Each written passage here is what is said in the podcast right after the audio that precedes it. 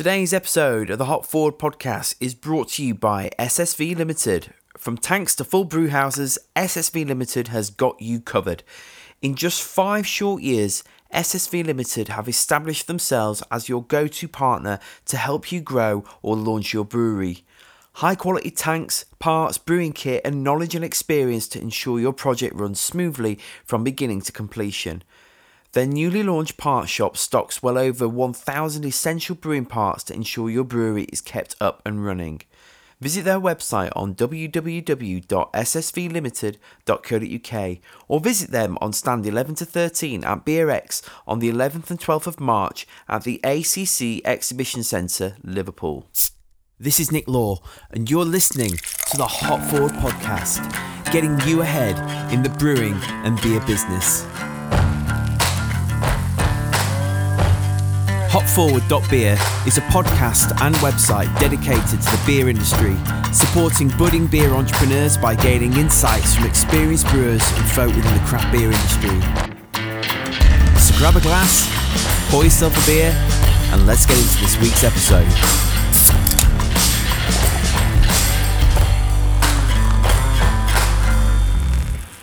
Hello, friends, and welcome to another sesh on the Hop Forward podcast.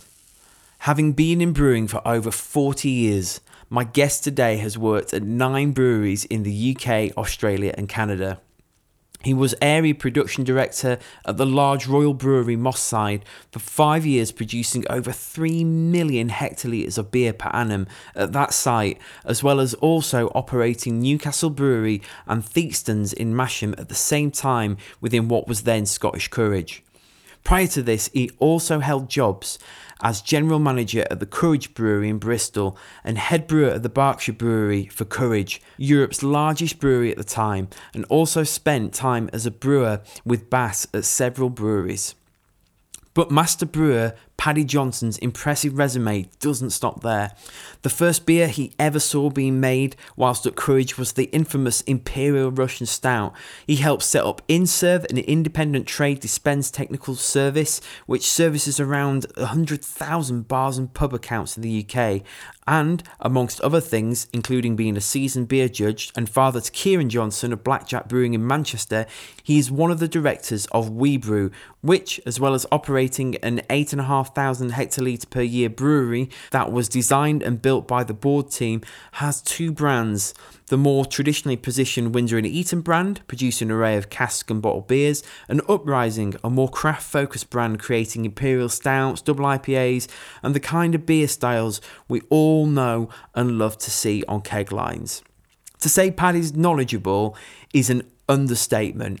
He is a well seasoned veteran of the brewing industry and has been around the block. So, where do you start when interviewing such a well seasoned brewer like Paddy?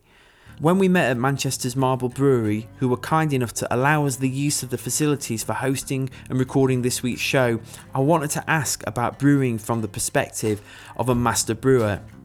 And although you might be expecting some deep cuts from a conversation like this, such as the complex chemistry that occurs when infusing hops with boiling worts at certain temperatures, or the effects of yeast fermentation under different pressures, it's having a knowledge base firmly rooted in the fundamentals and nailing it time and again, which sets a master brewer like Paddy apart. So I can't wait to share today's interview and episode with you. If you like the Hop Forward podcast, please follow us on social media at Hop Forward Beers and connect with us on LinkedIn. Subscribe to the podcast if you haven't already and leave a review on iTunes and visit hopforward.beer where you can tap into a range of creative and business development services for your brewery and your beer business. We're here to make your beer look as good as it tastes and help you brew up a better business. So, crack open a cold one, or technically, should that be a one that's served at 12 degrees C? And uh, let's hop into today's episode with Paddy Johnson from We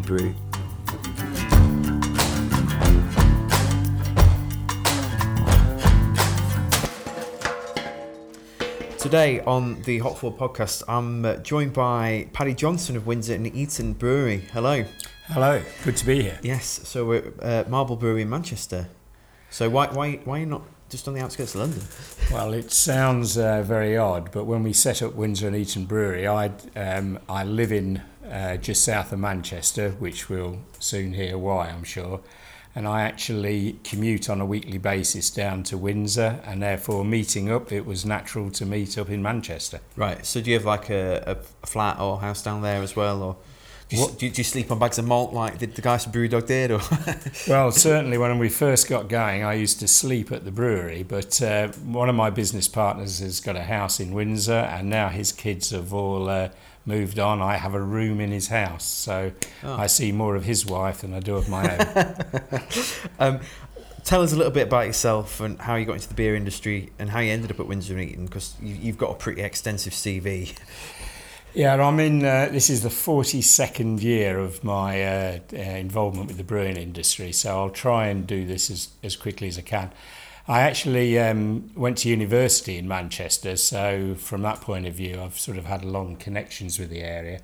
I graduated with a um, biology degree, and the same as most students, thought, what on earth am I going to do with that? um, did the milk round, got offered various different jobs, but one of them was with a brewery, and of course, that made it a no brainer. And that was with Courage uh, at the original Courage Brewery in Horselydown next to Tower Bridge in London. So I started in 79 there um, worked for um, just over a year there, but quickly decided this is what I wanted to do. So, in order to get qualified, I actually left to do an MSc in brewing at what was then the Birmingham Brewing School at the University of Birmingham. Did that and then joined Bass M&B um, again in Birmingham at the Cape Hill Brewery, but also then worked for a period of time at the Springfield Brewery in Wolverhampton. Um, I then got um, asked to rejoin Courage. So I rejoined Courage in 83 in the Bristol Brewery.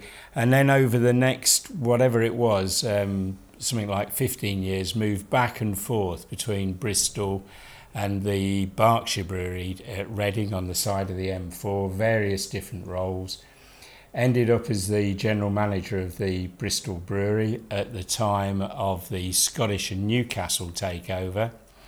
And at that time, they asked me to go up and be the uh, production director at the um, Moss Side Brewery, the Royal Brewery here in Manchester. So, again, back to this location. Um, worked there, um, but while I worked there, I also was asked to cover the Newcastle Brewery and the little um, jewel in the crown, the Theakstons Brewery as well in Masham. So I covered that as part of that role. So that was about 96 onwards. And then I decided I needed to not be just um, in brewing and I should look at the sales side of things. So in 2001, I moved over to the sales side of the business and what did they do with me? Well, they thought, well, this is a production guy, put him back in on technical stuff. So I ran the Scottish Courage technical services side of things uh, uh, within operations. And that business then we floated off to form a company called Innserve, which does all the technical services. To give you an idea of that, because it still staggers me, we, um, we covered a hundred thousand accounts um, with half a million taps and a quarter of a million maintenance calls a year. Quite staggering, um, huge operation. Wow. In 2010, though, I thought, well, I know a bit about sales now, I know a bit about brewing, time to do my own thing. And in 2010, I started to work on um, a brewery, my own brewery but a very good friend of mine, Will Calvert, who lives in Windsor, said, Let's do this together, and this is a better place to do it. So he persuaded me that we should do that. We put all our resources together. There are actually four of us, and we set up Windsor and Eton. The first brew was April 2010. They are. That's how to uh, while away 42 years of your life. Wow. Oh my goodness. Well done. I think, I think you need a medal just for that, or at least a pint. Um, I mean, how, how, have you seen the beer industry changed since those early days of working at the original Courage Brewery right, right up to now? Um, it's it's changed hugely as as you'd expect, and going right the way back to some of those breweries, very much um, the um, traditional way of doing things, but this constant pressure from the big brewers to rationalize, control costs, control the number of products, and all those things. So, in all of those breweries I've just mentioned, most uh, beer enthusiasts will recognise an awful lot of those breweries aren't there anymore. Mm. And that was an ongoing thing during my career. Um, so, becoming more and more efficient, but actually looking back on it as well, less and less interesting in the products we produce, doing more and more sort of international lager brands under strict franchise, but sort of tying up the, the brewer's arms. Then, of course, the renaissance in brewing, and I really do think it has been a renaissance, and why I was so keen to get back into it. So, you know, from the low point of whatever the number got down to, 80 odd breweries in the UK, to now over 2,500 and beers of absolute excellence across the country. It's been fantastic. Yeah.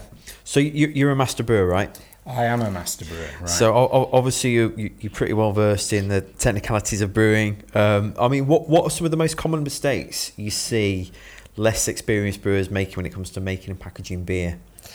Yeah, it depends what size the operation is, you know, and sometimes I get asked this by home brewers, but just small brewers. So let's let's assume we're talking about just small brewers, etc. It is obviously the classic basics that really matter, and I think there are several things. Absolute strict adherence to micro standards and the quality, the cleanliness of people's yeast, etc and then process control um, vigorously uh, defended. So um, temperatures and everything else along the way. I think the other thing is people trying to run before they can walk. Mm. And what I mean by that is that um, you get a lot of brewers who want to make the next absolutely unusual product using a, a yeast from Norway that's never seen beer before, using some really unusual raw materials and some really unusual fruits. That's great, and there are some fantastically interesting beers out there at present. But they're great when they're done with brewers who know how to do the basics absolutely right first. And sometimes a lot of young aspiring brewers try to do the really um, weird stuff first without knowing and, and controlling the basics. Yeah. So talk talk us through the brewing process, um, for, particularly from a master brewer's point of view. Um, so we'll, we'll, we'll go through the, the main ingredients of, of beer and look at some of the considerations that perhaps a lot of brewers overlook. Um, we'll, we'll, let's start with liquor. Um, I mean, what, what considerations should a brewer make when it comes to the liquor?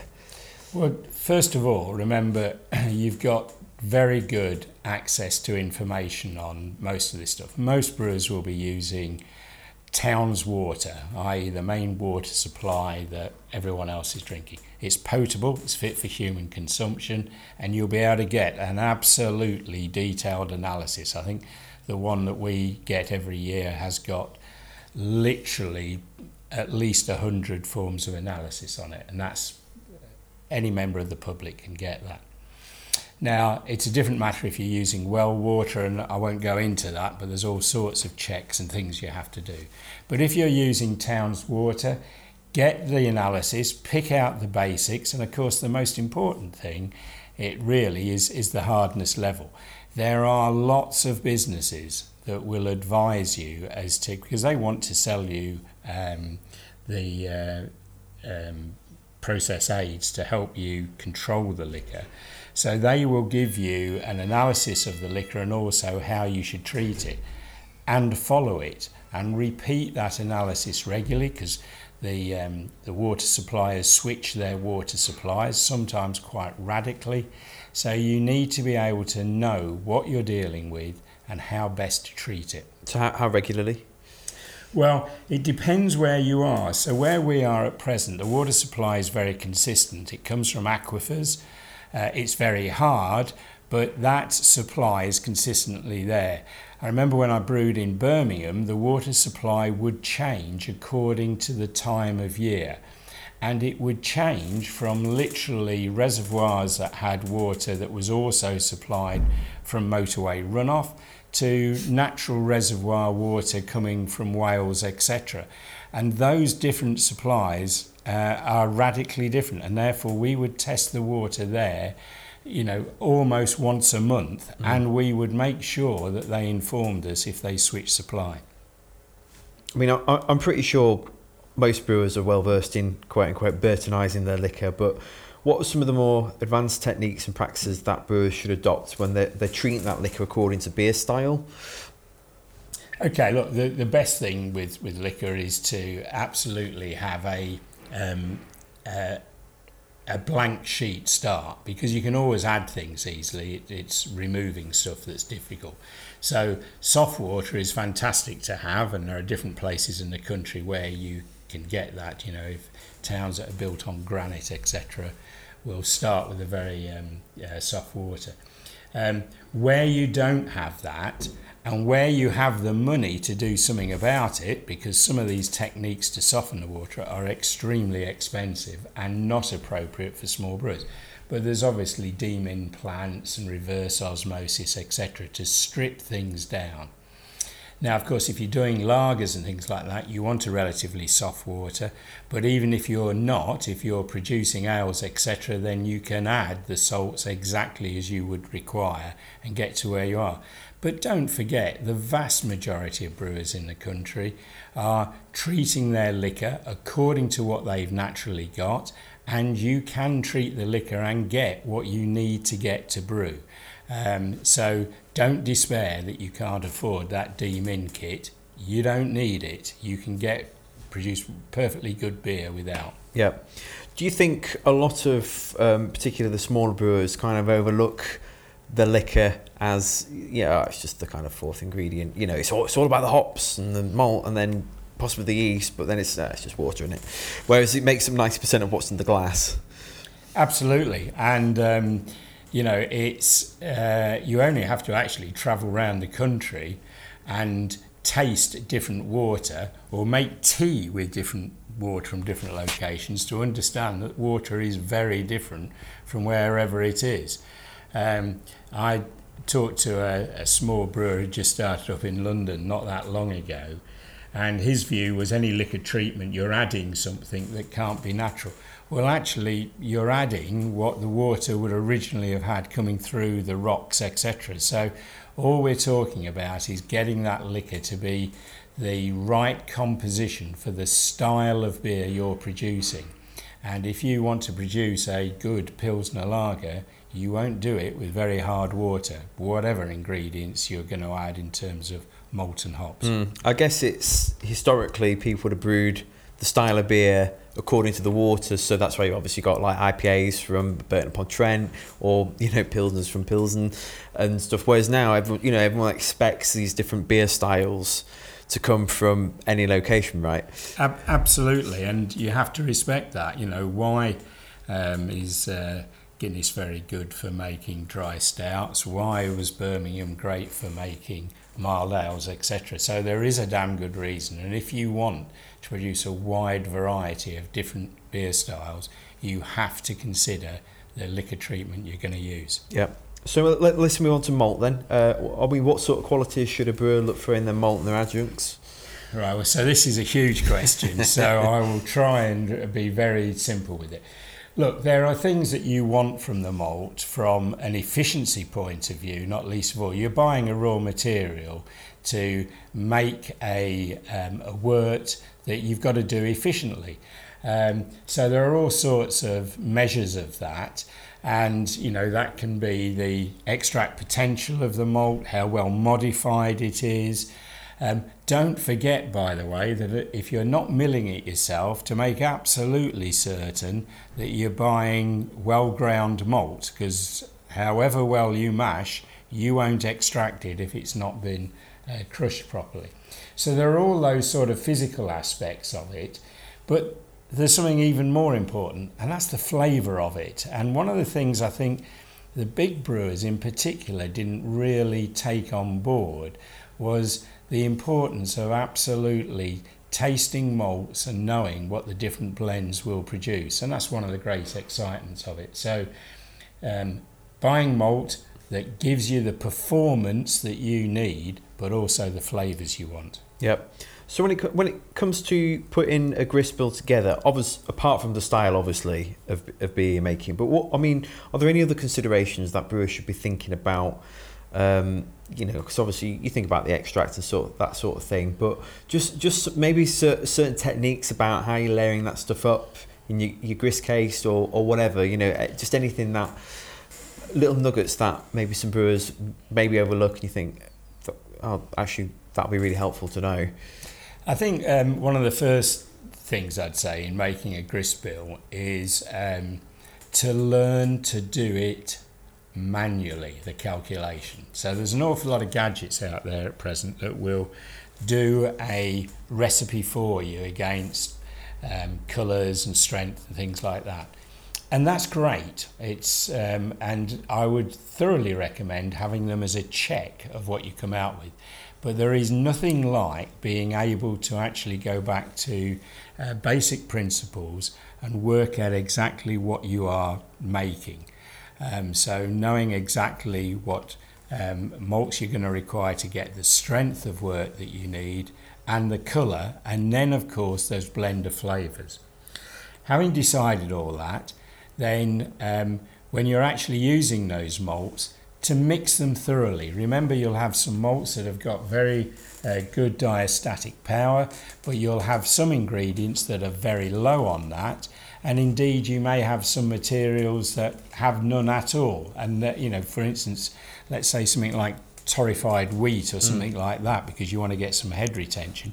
You've got to get it well mixed in with the grist. So the enzymes from the malt are the ones that are also doing that work. So really what I would urge all brewers to do is to make sure, because this is where a lot of the art comes in. Yes, there's some sums you do to get it right, but you look at it and go, no, from experience, I know to tweak this a bit and tweak that. That's what I would urge all brewers to do. Yeah. So when it when it comes to mashing in, then like what what sort of things can brewers do to improve their efficiency? Well, from what I previously uh, mentioned, one of the first things to do is to make absolutely certain that your malt is crushed. And you may think I've got to be in a bonnet about this, but I have. Um, you need to. I, I go to breweries sometimes and look at their grist, and they're complaining they've got low extracts, and I say, well, first thing you need to do is talk to your maltster about making sure he's grinding all this.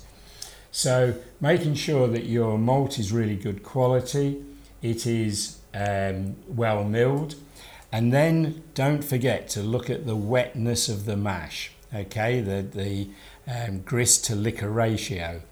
Um, most brewers, small brewers, will be doing this by eye. You know that's the way that you have to do it but make sure you've actually done the checks initially that yes, I'm going to be mixing at this perfect mix for my system, be that a Lauter tun, much much um, thinner mix, or be it a uh, infusion mash where you want to get that float. Um, also, I think that you can look at stand times and those mash temperatures and making sure the temperatures you're recording really are representative of the whole mix that you've got um, and getting that balance between extract and the attenuation limit, the f- fermentability you're going to get from your from your wort. So that's one of these classic brewing balancing things. If I do this, I'll get more extract, but what I might do is get an over attenuated wort, and that's where you have to learn to be able to play those games with different temperatures and different times. Then on the runoff, making sure, uh, let, us talk um, infusion mashes to start with making sure you're um, running off in a way that is maximizing, getting off those strong worts really well, and taking the residual worts down to a, to a gravity that maximizes your extract, but you're not beginning to pull tannins and polyphenols off that you don't want. So knowing when to quit and run and say, I've got the really nice stuff, let's leave what's left behind. Yeah. And can, can you talk us through some of the benefits of and drawbacks of different types of mashing methods, such as like the single infusion mash tuns or step mashes or decoction mashing? Yeah, certainly. And I mean, um, the first thing to say, you know, we use an infusion mash tun. We're doing, uh, on average, about 100 barrels a week. It's perfectly acceptable, and we've got one of the most awarded lagers, Pilsner lagers, in the country with Republika. So don't forget that infusion mash tuns can do the majority of what you want, purely because of the great quality that malt uh, has in the UK now. So if you take an infusion mash, it's a very simple process. It is um, obviously mashing into that one vessel and then using that same vessel to separate the wort from the grist. So advantages, well, it's a relatively low cost option to purchase it. It is remarkably low in its maintenance requirements. There's no moving parts mm. or engines or anything to get there. And you can produce a wide variety of different styles of uh, beers from that. Um, you won't get extracts of 98%, um, but nevertheless, you know, a lot of brewers uh, would say, yeah, but you're taking the best of the worts out and you get really nice quality wort from them. Now, if you then go on to mash mixers and lauters, well, you'll get better extract, there's no doubt about that. You'll be able to play some games with temperature profiles a lot more easily than it's possible to do with an infusion mash. But don't forget that some of these things aren't strictly necessary with today's well modified malt. But you can do that, and that could be part of your story. It's easier to automate, but then again, our customers want to see us making the beer by hand. so, you know, you again you have to weigh up efficiency versus being seen to be craft brewing. If we go from that then up to um, decoction mashes, um, very unusual for the UK a system devised for undermodified malt uh, in Europe originally. Not necessary, but if you're a purist and want to produce the beer in exactly that way, that is a possibility. Do you and think all, people can tell the difference? um, no. Okay, to be quite honest, I think, um, and if they can, you can do things about it. So, some of the classic decoction mash beers where that have a slight sort of honey type character that is from the caramelization of the mash in that second boiling vessel, you can produce that on a small scale and add it back in. So it's not something that's necessary, but I've got every respect for people who want to do that, but you have to decide what it is you're trying to achieve. Mm. And then, of course, what you're beginning to see now um, is right up to mash filters. I see, particularly in the States, a lot of people, a lot of small craft brewers putting in mash filters. Again, really great for efficiency, less of a romantic uh, way of doing things. And you've got to be careful in that efficiency. You aren't pulling out things from the malt that actually you really don't want in the final wort. Mm. Just for anyone listening, that's like what's a mash filter? Just okay, give a brief so, overview. So you'll make a um, a fairly thin mash, a fairly fluid mash, but you'll then pump it into a huge plate and frame filter that has sheets. And each of those chambers, therefore, the wort, because it's pumped in at very high pressure, um, probably around about 100 psi and above, the wort is squeezed, it's forced through those cloths, and you can then even um, sparge through them. You pump water through to extract the last bits. You can even squeeze the individual chambers to get the last out. You get fantastic extracts, but as I say, are you also extracting stuff that you really don't want to extract? Yeah. So right, let's, let's move on to hops then. Um, so for, for, for many brewers and um, beer drinkers, like hops these days are often the star of the show. Um, so, you know, what, what are some of the key considerations a brewer should be making when it comes to sourcing and storing their hops and creating a, a well balanced beer, um, or at least a beer that's you know has the intended hop character thereafter without it being too bitter. Um, okay, well let's let's start at the beginning, and and one of the things here again is it depends what you're trying to achieve. There are brewers who will literally every different batch of beer will have a different recipe, etc. So they're less tied in to definite supply of hops, etc. But in answering this, I'm going to assume that you want to produce a consistent beer again and again. Mm. So the first thing is to make sure you are ensuring you've got the supply of that hop that is so important for the flavour of your beer. So you're forward purchasing and they are, those hops are set aside for you, stored in ideal conditions.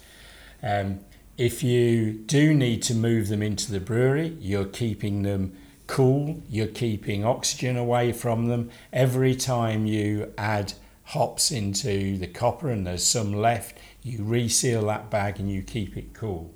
This is a product that goes off quickly. It won't it won't rot, but it will lose the flavour, the magic that you're trying to, to make. And so therefore Make sure you know what it is you want, you're forward purchasing, you haven't designed a fantastic new beer with a hop that no one's ever heard of before, and then you can't get it. So you've forward planned. By the way, the reverse of that is you've not bought so damn much of it that if therefore your sales don't match what you were hoping for, you're left with a yeah. hop that you've got to then use up. Okay? But that's that's I think the most important thing about creating it. And then if I move on with hops, or if you like through the process, remember all the different stages you can use the hops. So bittering, straight off. Consider what type of hop you want for that, what it is you're trying to achieve. So having a massive amount of um, essential oils within it is in my opinion, a complete waste of time. You're just going to boil all that off. You want pure alpha acid, isomerized alpha acid from that process. Then, of course, you can be starting to add later hops that will give you some different character. Um, in our case, we not only late hop, but we also use a hop back, so we're getting a lot of late hop character into the beer and then of course dry hopping uh, with pellets in the vessel as well. So lots of different techniques you can use to draw different things from your hops and making sure you've got the appropriate hop for the, for what you're trying to achieve at that point in the process. Yeah, for brewers that don't have a hop back, you know, that they're quite small, you yeah. know, um, whether it's a brew pub or, or whatever, you know. Um, I mean, what what can they do to get that kind of really nice hoppy flavour and aroma at the end of a boil, and particularly thinking about things like um, isomerization, because you're still going to get a good degree of isomerization, even at like 90 degrees C. Um, so you know what what can they do if they don't have the access to the necessary equipment to get all those delicate flavours? Yeah, I mean, there's a number of things here. So, uh, as I say, we, we late hop and use a hop back because the fashion for the amount of hop flavour has grown so much. So everyone can late hop. And of course, they can late hop into copper, or if they have a copper whirlpool, into that. But also, because of the fear of I isomerizing some of those hops where you don't really necessarily need it at this stage, and also the loss of hop aroma through evaporation lots of brewers are now taking the temperature of their wort down to around about 80 85 degrees C before adding the late hop. Then, of course, what I would say is you need to time the extraction perfectly. The perfect amount of time to maximize the amount of oil in the wort, but not too long where you'll start to lose it. And everyone's piece of kit will differ with that. Yeah. So, how can a brewer work that out? Well, sadly, measuring um, the amount of hop oil, not not isomerized hop, but the amount of uh, essential oil, etc., in, in the wort, is relatively difficult.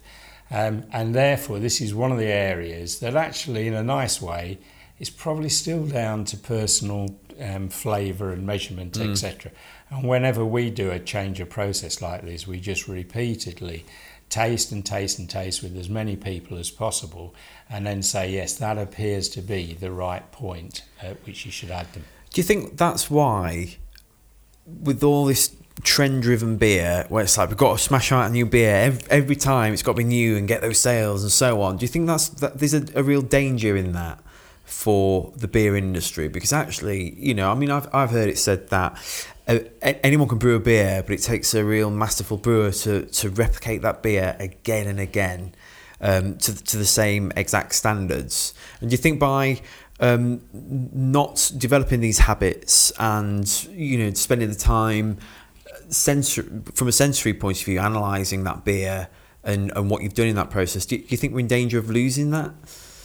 Um, I think I think some brewers are in danger of losing it because if you brew something different every time, you can't really do that, um, um, perfecting a beer and then keeping on top of it.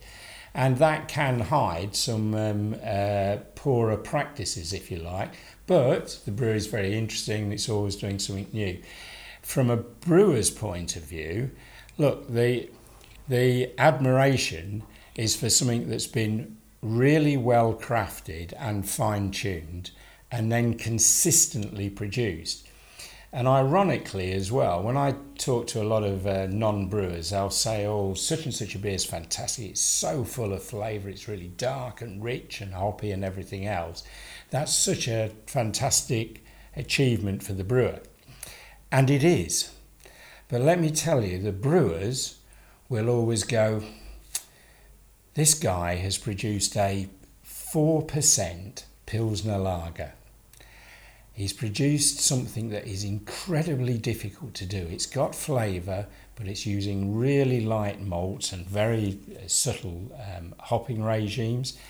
And he's doing it consistently. You know, the old story of um, producing something like that is like running down the beach naked. There's nowhere to hide. So people must understand that from a brewer's point of view, often the skill is that really fine tuned stuff. It may not be the beer that necessarily you want to spend drinking all evening, but you have to admire people that can really get that right consistently. Yeah. Just before we look at yeast and fermentation, are, are there any other factors and considerations that a brewer should be making when it comes to the composition of their wort that we've not covered yet? No, I think that um, look, um, you don't make a wort and put yeast in and then walk away from it. Um, the yeast is doing a fantastic job for you, but it needs help and control limits, etc. You've got to be thinking about oxygen levels in your wort. You don't know if you're a small operation, you don't necessarily need to measure it and this and the other, but you need to be aware of its importance.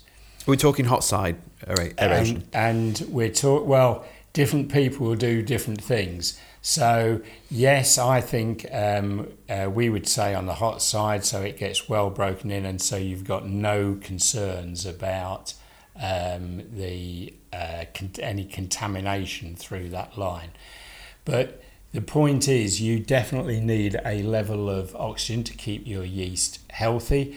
That may be naturally in there because of your method of filling the fermenting vessel.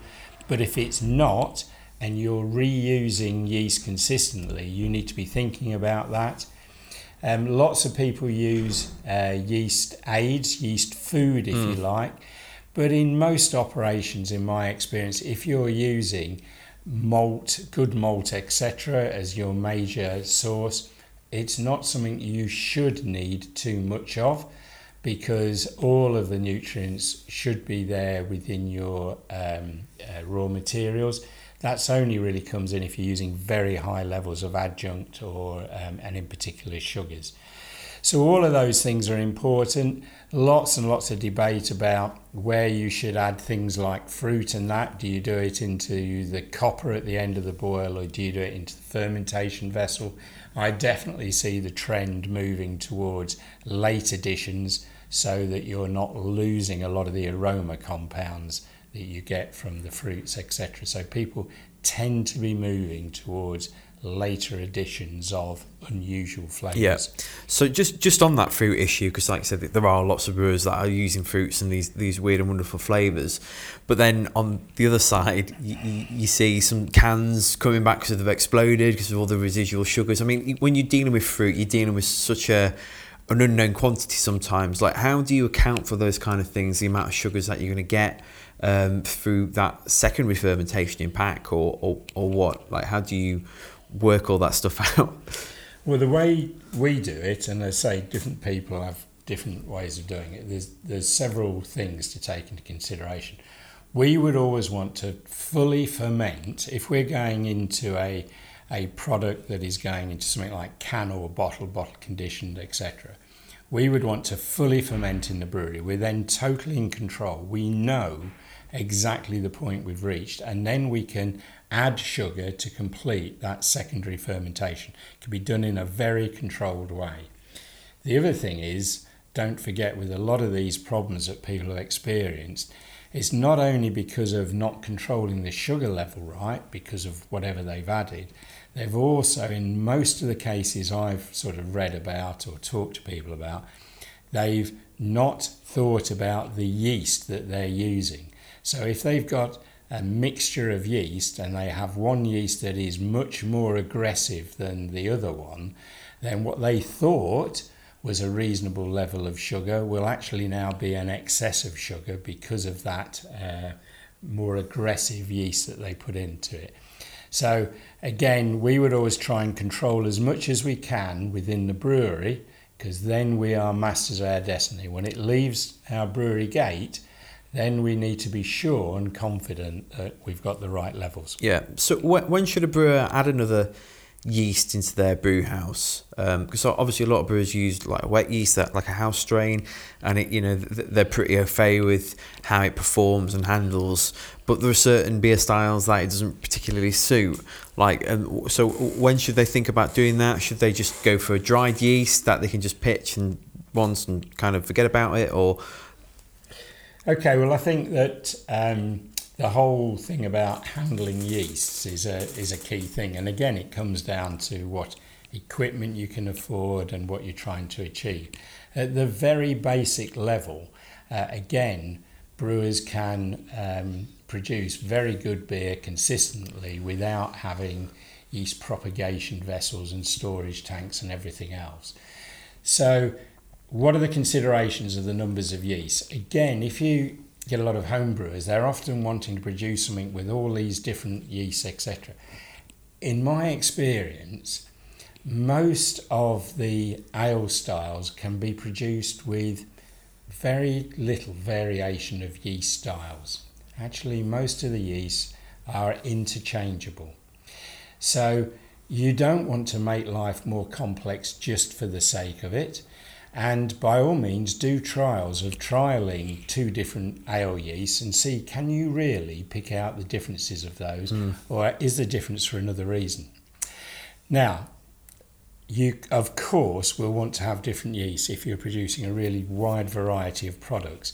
So, if you want to produce a lager, well, I'm afraid I think you'll need to get yourself a very good lager strain though most people would be surprised to know that one or two of the lagers uh, in the UK that are highly rated don't use a true um, lager yeast. So, again, be very careful not to assume that all of the character is coming from the yeast. So, pick out yeast strains that you need for specific types and styles of beer. Those you've got to do differently but don't overcomplicate the world.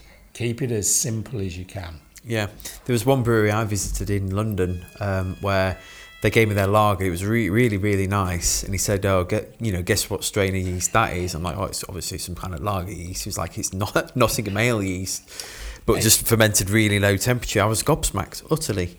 Absolutely, and that's there are a number of examples of that.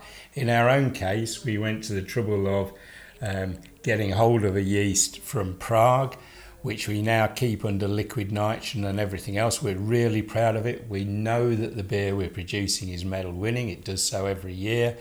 But every now and then I think, I wonder if we really did need to do this. now, having got it, we're not going to we're not going to change it. But it is amazing what you can get away with with Yeah. this. I think it's safe to say we've we've all been in those circumstances where a beer's not fermented or turned out as we'd, we'd hoped it would. I mean, what sort of flaws should brewers be looking out for in their beers? I know, I know that's a podcast in and of itself, but Ab- absolutely huge area. The first thing, just, just coming back to, to what you said about the beers not fermenting right, etc. We have a, a mantra at um, at Windsor and Eton. If you've got a problem in fermentation, you've got to know about it really early. There is a huge temptation to look at a fermentation that appears to be a little bit slow starting and oh don't worry it'll be okay by Wednesday. Let's just leave it and see what happens. And we have this thing that if you've got a slow fermentation you hit it hard and you hit it fast. And what do I mean by that? Well you you know what are the things that you can help? Well you can help with more yeast more vital yeast yeast that's in a better condition presumably than you first added you may be able to adjust the temperature. Give it a give it the best circumstances that you can. So if, if it's struggling to reach top heat give it a help. Um, do you need to add very early on and it's got to be very early on but do you give it some more oxygen in the vessel? So you're giving it some more energy etc and even if you're really worried about it does it need some more yeast food? So one thing I've learnt over the years, if you've got a problem in fermentation vessel, it's best addressed early rather than when it really has yeah, got stuck. Now then, flavours and things, what to look out for? Well, Nick, what is there not to look out for? It's absolutely everything from um, infections to off flavours and all the different reasons for that. And there's only one way to do this. You've got to learn what process conditions cause what flavours. So if you've got that flavour and a set of people that are able to identify it, you're able to look at your process and know that's where it's likely to be. What do we need to do to get this sorted? yeah. I brewed a beer before Christmas and um, pitched it into the fermenter, right amount of yeast, etc., etc. Um, but I, I didn't rookie error. Didn't turn the temperature control on, and rather than it being too hot, it was it sat at like seventeen point five, and I was so busy. I was just like, I'll, I'll, I'll get around to like getting the heater belt. I mean, we're talking like a hundred liter things. it's just it's quite a big belt and stuff to get out. I was like, I'll, I'll get it out, you know, later today, and then left it for a day, and then got it out and put it on, and I can tell in tasting that beer now that um, some of the flavour compounds, like an, I think it's like acetaldehyde, that kind of green appley type flavour, Yeah. uh, as you know, the damage was done by that point. And because I mean, I read somewhere that um, a lot of those flavour compounds are made within, is it like the first forty eight hours of, of beer of beer fermentation? Absolutely. And again, this comes back to what I was saying there for if you've got a problem, identify it quickly and deal with it quickly. And even in large, you know, there won't be a brewer in the country that hasn't had some sort of uh, process fault with a fermenter where it's crash cooled when it shouldn't have done. Yep. So what do you do about it? Do you sit sit on your hands and go, well, eventually it'll get there? No, get it sorted. Well, how am I going to do that? Well, your vessel is surrounded by a heat exchanger jacket. Take the glycol out of it and put hot water around it. Give the yeast a chance. Get going. And the same comes to, to home brewing. If something's gone wrong, get it corrected quickly. Yeah, I was kind of kicking myself afterwards for such a rookie error. Um, you know, We've all been there. Yeah. Um, so just ju- just the last question uh, before we move on to some more gen- general brewer type questions and a bit more about um, Windsor and Eton. Um, wh- when should a brewer dump a batch? Um, well, I think to be to be very clear, um, if he's produced some beer that is that he's not proud to drink, um, and um, plus or minus whether the um, public can spot it, etc., then you've got to dump it. There's there's no choice, and compromising is always leads to a, a reduction in your consumers' confidence in what you do and that particular beer. Over 10 years, we've um, lost two or, th- and I think it's actually three batches Interestingly, by the way, two of those were in the lager. That comes back to the point I was making earlier that the sort of things that are noticeable are so much more noticeable in beers like lagers, so that you have to be even more careful.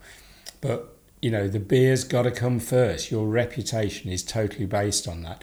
The interesting thing, by the way, again, some advice for small brewers is get a wide number of people to taste it. Everybody tastes beer differently, they have different sensitivities to different products. You may think there's not a problem, but there may be that something that you're not sensitive to, one of your people comes to you and says this beer's not quite right.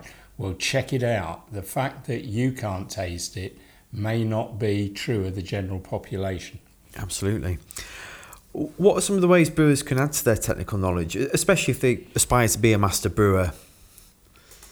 Okay, well, there's a number of um, exams, so formal systems and informal systems. Um, if I just quickly go through some of the formal ones, and, and again, there's a myriad of different um, qualifications, etc. But the general qualifications are um, generally run by the IBD, the Institute of Brewing and Distilling. So they have a General Certificate of Brewing, GCB, a Diploma of Brewing, which is a degree level, and then ultimately the Master Brewer. And you can go through those, and nowadays uh, those courses are available to um, learn directly off um, the internet, and you'll be taken through a course, etc. However, as we do it uh, at Windsor, we've got two candidates this year doing diploma paper two. We actually have tutorials for them because the best will in the world learning something off a internet site, you often want to ask someone, have I understood this correctly? Now, over and above that um, uh, technical training, etc., um, there are lots of other courses that people can go to. And don't forget as well the absolutely massive importance of visiting breweries, talking to brewers, seeing the different ways that people tackle the same problems, and learning what's right for your operation. And brewing will never be a pure textbook uh, skill. Likewise, by the way, I think that the really experienced non technical brewers, there's always a time then when you want to go back to your textbook. So, getting that blend of really good experience from a wide variety, but also a backbone of technical knowledge and a network of people. I still, after 42 years, ring people every now and then and say, Have you ever seen this problem before? How did you get out of it, etc.? So use your full network, etc. And ultimately, yes, becoming a master brewer is that a qualification worth having? That one is really around um, your experience. So they're testing have you seen, have you commissioned a canning line? Have you built a brewery? And if you haven't, have you therefore gone to the trouble of really learning what works in doing that, etc.? The master brewer qualification is all about experience. And, and by the way, exams are more friendly than, than they were back in the day. When I did the master brewer qualification, we did six three hour exams in three days and if you failed any one of those exams, you had to sit them all again next year. Thank God the world is not like that now. Wow. so it's it is much more user friendly now and that qualification and the diploma and the GCB will all help your employability. Yeah. So t- tell us about WeBrew then, because obviously as a master brewer, you've you've helped set that up. Um, I mean, tell us about the brewery, and, and you've got two different brands under that Correct. business as well. So, um, why don't you talk us through how being a master brewer has helped you set that up? And maybe some of the challenges you found, maybe that you didn't expect, is setting up a brewery of your own rather than working for somebody else. Okay, so Windsor and Eton, we we literally were planning it uh, in October 2009, and the first brew was in April 2010. We um, wanted, and, and at that time, it's probably worth reflecting back because it seems a long time ago, but there were 650 breweries in the UK. We thought probably too many, which is amusing now. There's two and a half thousand. Um, but we knew we were building a brewery in Windsor. We knew that we wanted to be an interesting brewery, but also one that people absolutely were able to say that's that brewery uh, produces consistent beer. So I've not seen that particular beer before, but I know it will be really consistently yep. good. So we put in, uh, as everyone is, constrained by the amount of money they've got. You know, if you've got a million quid, you can have a lot more fun than if you've got 200,000 or whatever. So we put in a brewery that was uh, very maintainable and very simple to operate. And then, and when we first started, it really was the th- the four of us, uh, the directors of the business, doing everything from brewing to distributing to selling, everything we did ourselves. Now, very quickly, we managed to grow enough that we could start employing people. And we started with three single brew fermenters, 17 barrels. We've now got 13 fermenters, six of which are double size. So we've gone from that three, if you like, to the equivalent of 19. We're now doing um, about 100 uh, brewers barrels a week um, uh, over the year on average. So at times, you know, 150 or something, and at times less. Um, we're doing cask, which is still the biggest single package form. But for instance, keg is growing at about 25% a year and is now a very significant element, driven by, in particular, by that Republika Lager and um, some of the uprising brands. Um, we're doing some canning and uh, quite a bit of bottling still.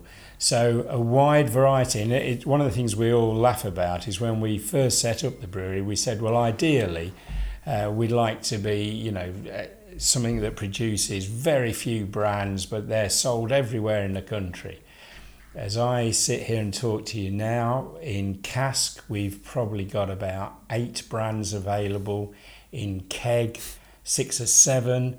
In bottle, nine or ten. In, K, in, in um, can, again, another set. So, huge amount of variety, and I never saw that coming and being needed.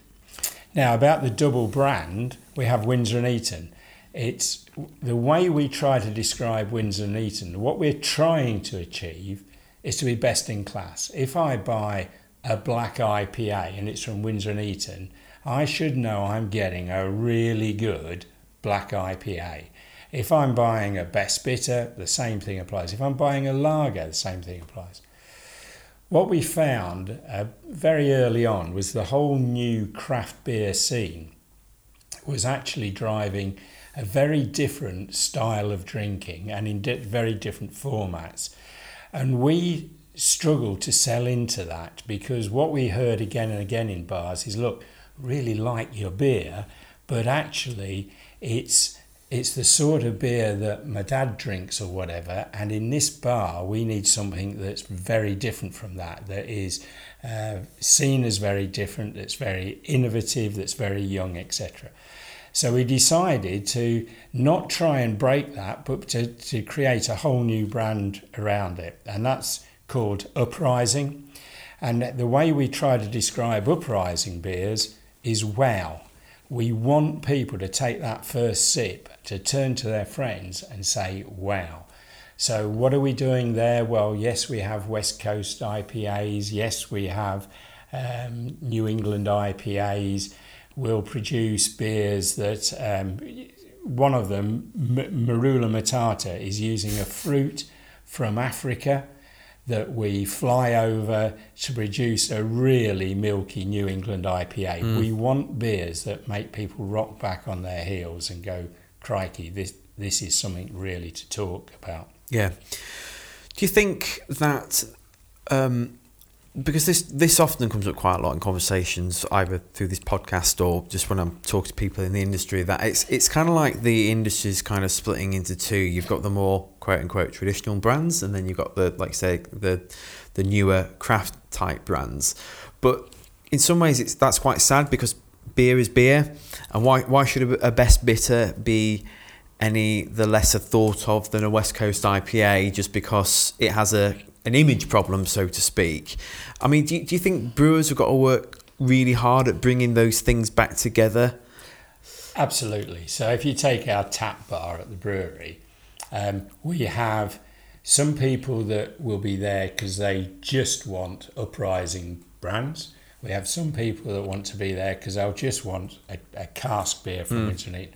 But the majority of people drink both. And there are times when it's right to have a um, White Riot, uh, an uprising beer that is wow and really sort of refreshing, citrus and everything else. So a white pale ale. But they'll also be chatting to someone who's having a guardsman best bitter and both those people will change their beers according to the circumstances they're in. And we have to be careful not to create a whole new sort of snobbery and problem that actually we've been working for years to try and take away the idea that you know the, the CAMRA argument that the only good beer is cask beer. Thankfully, we've got through that.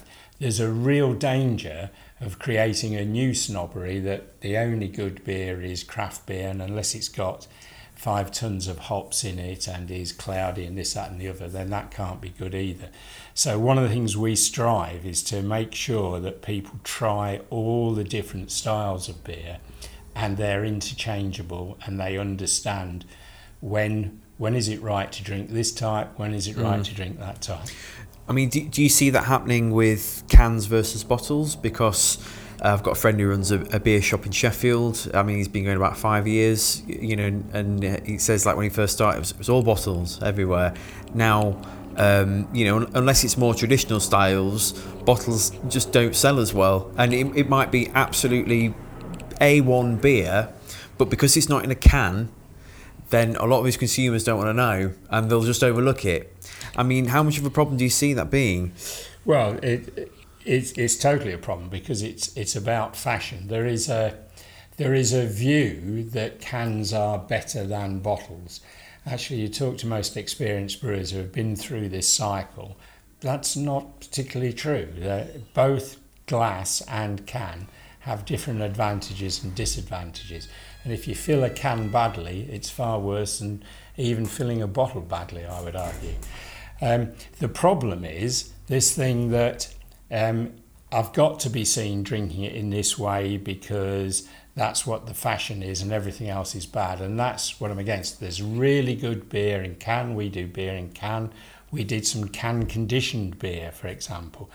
But it, the idea that one is good and everything else is bad, and if you want to sell in a craft bar, it has to be in a can or whatever, I think I, I'm against. Cans are very good for being, you know, for being able to take out for all of those reasons. But a really good bottle of beer at home, where you're not worried about breakage and this, that, and the other, um, can be absolutely excellent. So I'm all for diversity in beers and in the package types and people taking the best of each style. So, for brewers out there listening to this, of which I would imagine there are lots, uh, they don't a lot of brewers don't have canning lines. Um, so when should they decide actually we should either well maybe not we'll not get up to buying a canning line and commissioning their own canning line for time being. We'll, we'll look at when should we get someone into can like a mobile canner to come in and, and can the beer which again if it's done well great. If not it can present a lot of problems versus well actually it's easier to self bottle um, and do bottling in house and w- when should they decide which is the right format for that beer? Um, if only we knew that. I think I think the issue is that all brewers at the end of the day are running a business and they've got to be able to sell their product. Now you want to try and lead the marketplace. You want to try and um, be seen to be doing things that people will follow you rather than just responding to the marketplace. But at the end of the day, you've got to make sure you're producing something that will sell to your particular market, as I say. Now, you don't have to put in a bottle line. You don't have to put in a can line. There are lots of steps for you to test the marketplace. You can do things on a small scale, and as you say, you can bring um, some uh, contract packaging onto your site, etc., to test that marketplace. Do I have the necessary sales, the necessary turnover to keep my product good quality? Because, mm. of course, there's no point starting a new product, not having enough sales, that then ultimately you've got a bad product again. That will kill your sales. So that's why I said if only we all definitely knew. I think our view is you keep a foot in all of the camps, you push, and those that are going really well, you continue to explore, and those that aren't, you, you're willing to back away from it. Um, and don't be afraid to um, keep going with some traditional things that may not seem that sexy but are a damn good solid volume. But also, don't be afraid to try things that are really off the wall and see where that takes your business. So, how, how do you envision the future of the beer industry over the next five years? I know it's like looking to your crystal ball. I think, look, with, with these things, it's um, it, it's always difficult. If I look back ten years ago, would I see it as it is at present? But I think there are some themes that are beginning to happen that will only continue in the next five years. So I think that um, craft brewers will increasingly diversify and, or, and split into two main sort of groups. Some that are really big and sort of national distribution. They may or may not be owned by national stroke international brands as well. And by the way, all the problems that that causes, but nevertheless, they're there, and I think that will continue to then the smaller craft brewers that will increasingly find it difficult to compete with those guys. But where they can really do well is having local niche markets. And therefore, those brewers will continue to develop as not only um, selling beer onto the uh, free market, but also selling beer through their own retail outlets. We now have a tap bar, craft bar and an art centre, um, our flagship pub. We're opening a second pub in about a week's time. We also have 25% in a local community pub. You can see what's happening with Windsor and Eton, and I think that type of model is going to become bigger and bigger. And it's not far off what's been happening in the States. Um, so just talking about like localization, uh, you you were one of the original nine brewers to belong to the London Brewers Alliance, which now has over 100 members. Um, why do you think it's important that London has a group of brewers who belong to the same organisation, and how does being a part of that group help? Okay, well, the the LBA, as as we call it, has been fantastic over the last ten years, and it's it's it started literally at the time we were starting. So as we've grown, so the LBA has grown. And what is it good for? It's good for fantastic support amongst the brewers for each other. So on that very first meeting, we had our first beer in fermenter, but didn't have a particular saccharometer that we wanted. Next day, someone was at our door with that saccharometer, and that support and camaraderie ship, if that's a real word, amongst brewers is key to the LBA and fortunately is just absolutely rife in this industry. It is a fantastically friendly and self supporting industry, and the LBA sort of uh, makes that happen amongst some local people. So it's been great for that. It's been great for trying to push through um, technical advances so we have a membership now. We can therefore start to organise courses, which we do, organise ways of brewers getting to see other breweries and experience them, and also accessing each other's experienced brewers. So, and also actually acting as a focus point for we are London, we've got all these breweries, we've got these great beers London is the capital of brewing in the world. That's what we passionately believe, and the LBA is helping us to drive that and make it happen. So I think the LBA is really important. When we set it up, we actually looked at a couple of other organisations. There was the one in the Peak District, for example, and do I? I would advocate lots of these types of organisation because brewers can help each other and help the consumers understand what's great about brewing in their area. So, do you, do you think other areas in the country um, should form groups, or should they just join SIBA and attend their local meetings? I mean, what, what what's the difference? Well, I think you know SIBA's more of a of a national body. It acts on behalf of the independent brewers on um, uh, access to trade routes. You know, with the large pub chains, it acts as uh, lobbying government, etc. It's a much bigger organisation. So although it has local structures, it's not geared up just to be very locally based. So I think the LBA adds something completely different to the local SIBA structure, something that can work hand in hand. At present in London, for example, we're going to do a joint LBA and SIBA Southeast Region Beer Festival, and the winners of that will therefore go into the SIBA National thing. So the two organisations can work hand in hand, but they're doing slightly different things. And should other people do it, look, it's it's down to those brewers. But I would absolutely recommend it. But mm. that's down to them. Yeah. So, uh, final question before we tie up. Then, what what one piece of advice would you give to another brewer looking to get ahead in their brewing career? Okay. Well, there's an enormous amount of breweries now, and there is also an enormous number of brewers, and therefore the if you like the difficulty in progressing your career is is in some ways more acute than it's ever been even though there's lots of breweries to try things out i think there are two main strands that i would uh, advocate to to younger brewers first of all um, do look at getting some formal training. Now, I'm sounding very boring and I'm sounding very old in this, but there are times when in your career you will come across things that you'll be really grateful that you know the questions to ask and you know where to find the answers.